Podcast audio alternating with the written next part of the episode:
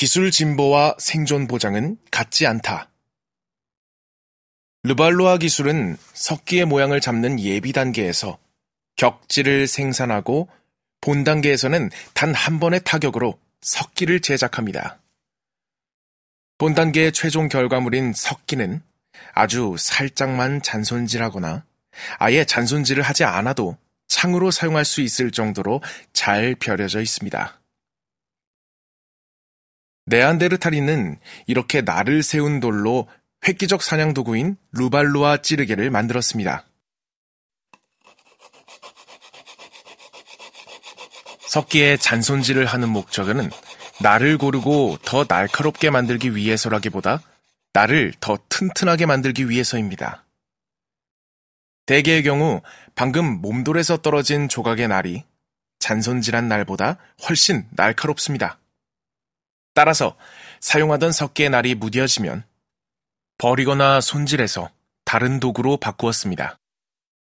반면에 르발로아 기술은 원하는 모양으로 가공하기도 쉽고 잔손질하지 않고 그대로도 사용할 수 있는 말 그대로 한 번에 두 마리 토끼를 잡는 기술입니다. 이 기술로 단시간에 성능 좋은 창을 대량 생산했고 그 결과 경제적 이점도 비약적으로 증가했을 것입니다. 네안데르탈인은 이전에 어떤 고인류보다 전문적인 사냥꾼으로 성장했습니다. 그들의 식생활에서 육식의 비중이 절대적으로 증가했다는 연구 결과도 바로 이러한 기술적 배경과 일치합니다. 지금부터 르발로아 기술이 어떤 것인지 구체적으로 알아보겠습니다. 앞에서 르발로아 기술의 특징으로 단계 분화를 설명했는데 이렇게 비유할 수 있습니다. 우리가 장기를 두고 있다고 가정해 볼까요? 한 사람은 상대방을 이기기 위해 가능한 모든 수를 동원해 무차별적으로 장군을 외칩니다.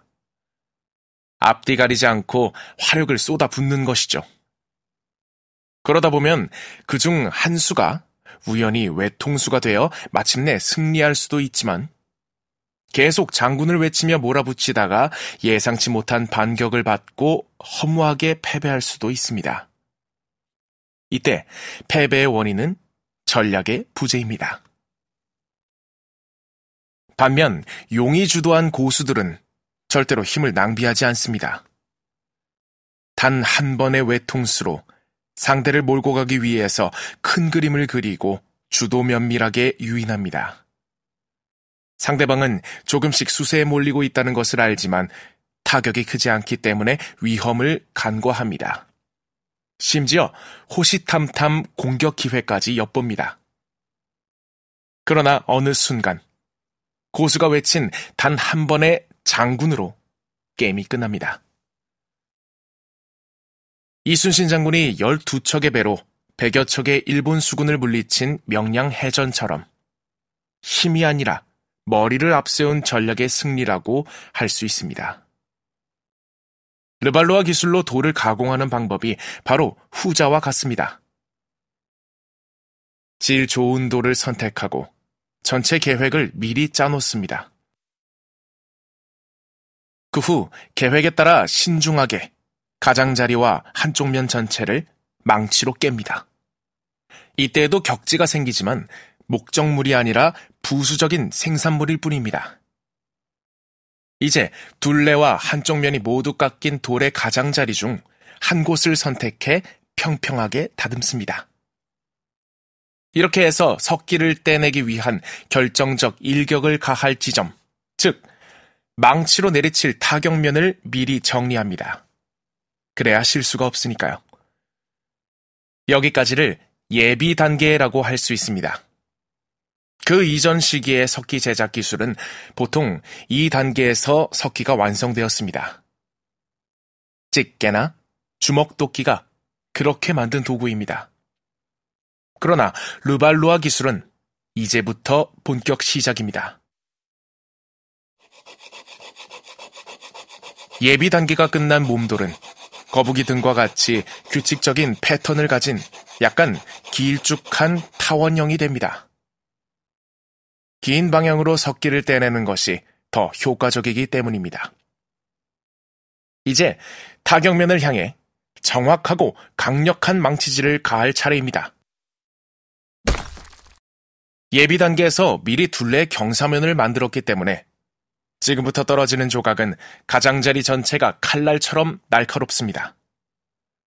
이와 같은 방식으로 한 번에 한두 개 내지 서너 개의 석기를 만들 수 있는데 석기를 떼낼 때 방향을 잘 조절하면 뾰족한 창끝도 만들 수 있습니다. 구석기 시대를 연구하는 학자들은 르발로아 기술 등장 이전을 전기 구석기 시대, 그 이후를 중기 구석기 시대로 구분하기로 했습니다.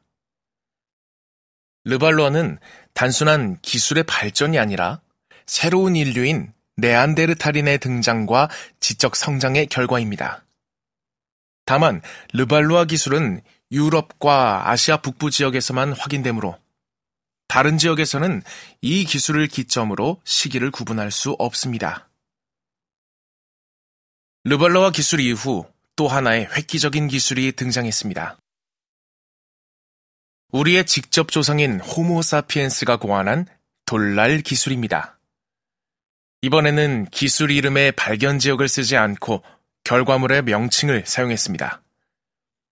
이름 그대로 돌날을 만드는 기술인데 르발로아 기술로 길쭉한 석기를 떼내는 방법과도 유사합니다.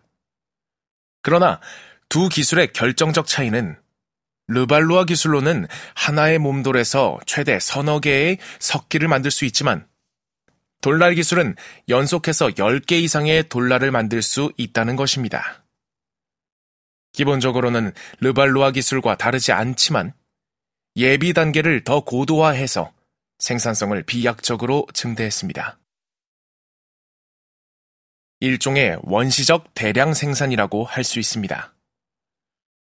거기에 더해서 돌날을 1차 재료로 삼고 긁게, 밀게, 뚜르게, 톱닌날 석기 등 다양한 용도의 석기로 손쉽게 가공했습니다.